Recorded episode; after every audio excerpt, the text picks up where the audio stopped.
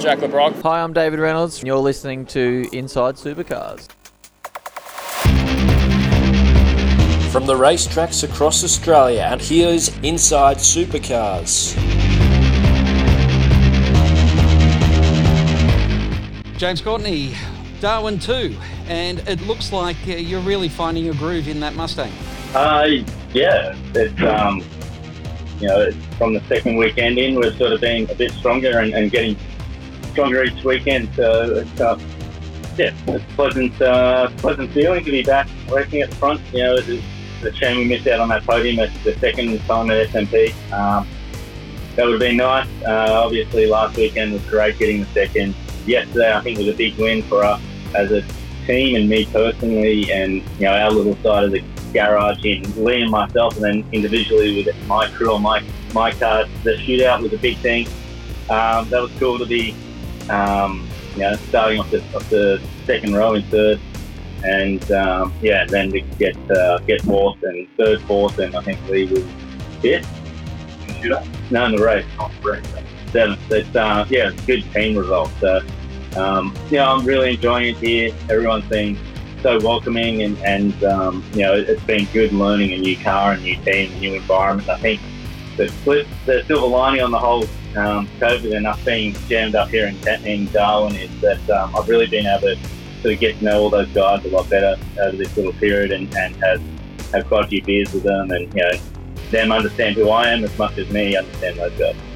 Is the philosophy that Tickford Racing races under significantly different to all the other teams you've raced for? No, everyone's philosophy is in everyone wants to win, so that's all the same. But I'd say the way everyone works together is quite different to the other teams. I think they've got a really good group of blokes here that get on really well, and everyone knows their role, and it's not trying to do anyone else's role, and it's quite a harmonious environment for now. I don't know if they're all putting on a show for me or everyone's being good because we have to all live together for so long. But it's good, and it's different in that way that, not saying that at other teams I've been at that people haven't worked together. Everyone obviously does, but it's just on a bigger scale because we're running four cars, and typically when you have that many people together, there's going to be people that don't really sort of gel, but they've done a really good job with putting a whole group together that everyone's sort of happy with each other.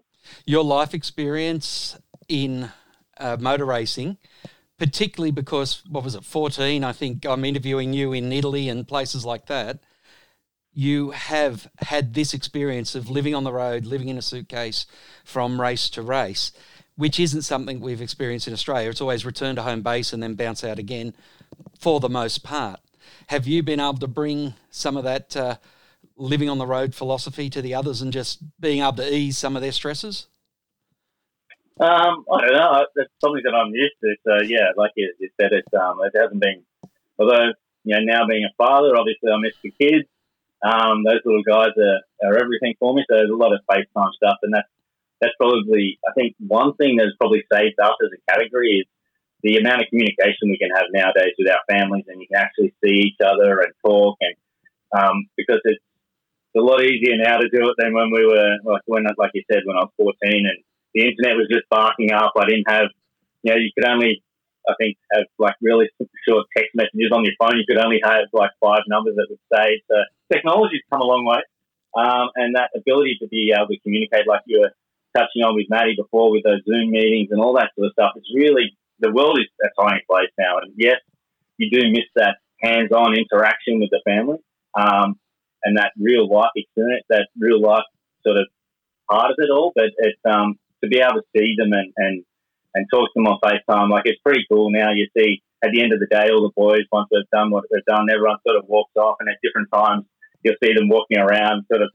You can either hear them talking to the kids and all their partners or that sort of stuff about what's going on and what we've been doing and really keeping everyone involved. And I think it's been really good. And Rod and Tim have got a lot of the boys' partners coming up and their families now, and they're all in quarantine just down the road here in Darwin at the moment. And just to hear the kids, like Brendan, my engineer, his kids are up here and his partner they're super excited because they get to live at SeaWorld for a month, and that's every kid's dream is to live at SeaWorld. So there is good things, and I think the team has done a really good job in managing those relationships, and they understand how important the people element of racing is and people's happiness. And, hats goes off to Rod and Tim for managing that and doing a good job. So it's, you could almost see the level of, happy. Everyone's starting to get a bit tired and whatever. And then when Rod and Tim told them about their families are on their way and they're all going to be back together again, you could almost feel the whole garage, the whole team lift, and everyone was then excited and pumped to be able to see their family. So that means the logistics of moving the team and families is a lot bigger to get them to Townsville. Yeah, that's someone else's problem. That's not mine. So I'm now just trying to work out if I can actually go home between now and then with the outbreak in Queensland. So waiting on that answer. It's obviously I haven't been away from home as much as the other guys, but yeah, it's a unique experience. The world's gone a little bit not crazy, and we've just got to manage it with how we can. And looking at you, your year's been as crazy as a race driver's year can be. You walk away from a drive and you walk back into a drive and you drop one practice session and qualifying. It's just amazing to think how this year's been able to pan out for you.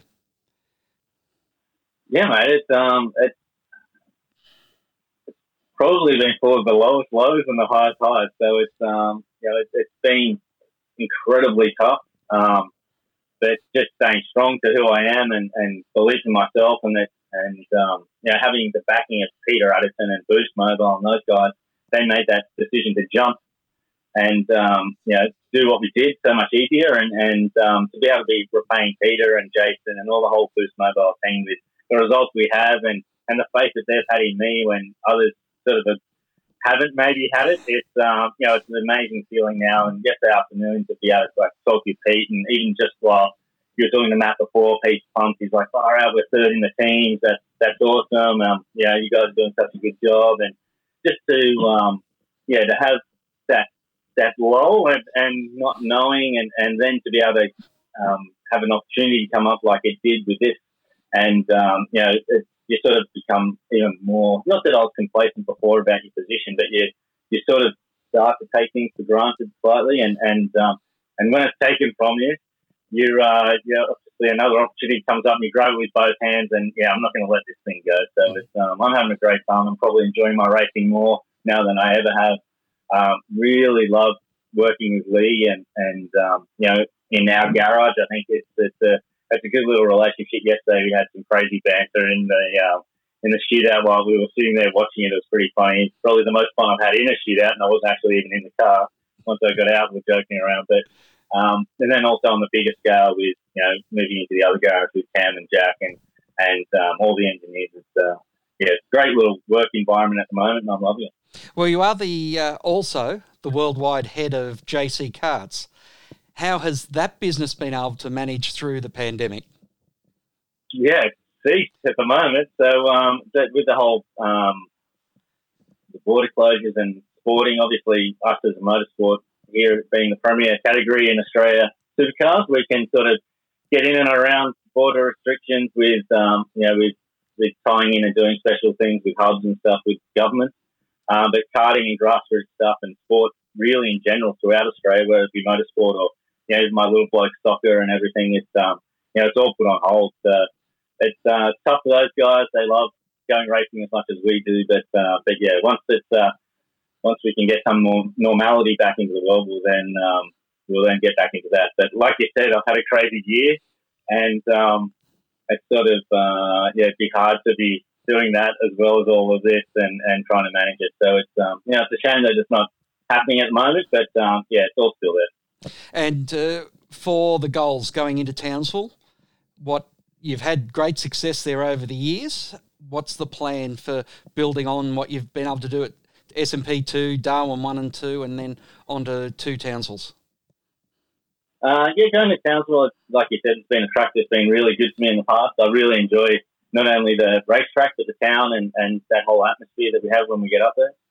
So, also, it'd be great to drive the car at a street circuit or a hybrid circuit. It's, I'm really enjoying the car, the Mustang, and and experiencing it, because it does react quite differently to what I've had before. And I think we're going from strength to strength. I feel that I probably perform a little bit better at street circuits and things like that. So for me personally, I'm pretty excited to get there and run the Boost Mobile car around there. But it's but yeah, look, I think it's as a team, as our little group, Tickford 2, and Lee and I and my own car, we're just coming strength and strength. And yeah, I think it's going to be quite hopefully a positive weekend. And you don't have Brendan at this stage of the year scratching his head too many times when you say something to him and he's still trying to work out what that means? Yeah, that's been a bit of a baptism of fire with myself and Brendan. We sort of couldn't really muck around too much. We had to really get in, and I think the good thing is that they did a great job of matching us, like personality-wise. We're very, I think we gel really quite well in that we're both really hardcore racers, but we don't sort of, this is going to sound wrong, we don't take it too seriously. Mm-hmm. Yep. Obviously, we take it seriously, but we don't get caught up in all the crap and sort of overthinking things and whatever. We're both pretty straight shooters and say it how it is and pretty direct with what we want and have a good understanding. So, and we both also enjoy a beer and talking crap. So it's, yeah, it's been really good. I've really enjoyed working with Brendan. And, you know, that relationship now is probably only getting stronger, and it's going into the future, it's only going to get better. So I think we're sort of learning and understanding now with the way that I explain the car. Everyone sort of, we all explain the car slightly different and you know, how we want the performance to come from it. But I sort of said to him straight away, I said, mate, I'm the driver, you're the engineer, you engineer, I'll drive, I'll tell you what it's not doing, and then you try and fix it. So, yeah, I'm not a driver that sort of jumps in and says we need to do a spring change or damper flicks or any of that sort of jazz. I didn't go to uni. Those guys went and studied it forever. I focused my attention on the driving side of things, so I'll keep it there. It's just when you tell him what you feel in your ass, he has to know which part of your ass is feeling it, I guess. Yeah, kind of. But, yeah, so he's getting a good understanding of how I explain that, and when I'm doing it, I'm sort of moving my body and I'm pretending on the car and all sorts of stuff. So it probably looks pretty funny from a distance. But yeah, we're getting that language barrier sorted out. So we're kind of speaking the same language now. So it's maybe like Italian. There's different dialects, but the same language, and hopefully we become the same dialect pretty soon. Well, James, thanks for your time today and all the best as we make the run to, well, we expect it's going to be QR and then Bathurst. Cheers, man. Our thanks to James Courtney joining us on our 300th a week of Inside Supercars. We're back with Tony Whitlock and more tomorrow. I hope you can join us then. Keep smiling and bye for now. Inside Supercars is produced by Thunder Media. Tune in next time for more, or lock in the podcast on your iTunes or mobile device. Search Inside Supercars. The views expressed on Inside Supercars, including the panellists and guests, do not reflect the views of the network, Thunder Media or Sport Radio. Any publication or rebroadcast of the show without the expressed written permission of Thunder Media is strictly prohibited.